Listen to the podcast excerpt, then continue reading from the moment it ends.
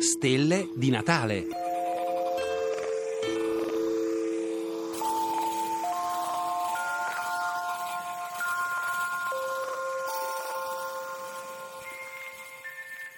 Il grande buco nero galattico. Nel centro della nostra galassia c'è un buco nero gigantesco. È grande un milione di volte il nostro Sole.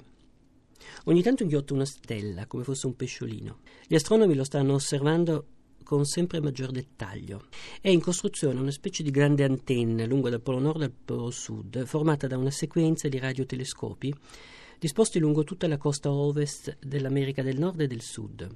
Lo scopo è riuscire a vedere meglio il grande buco nero nel centro della galassia.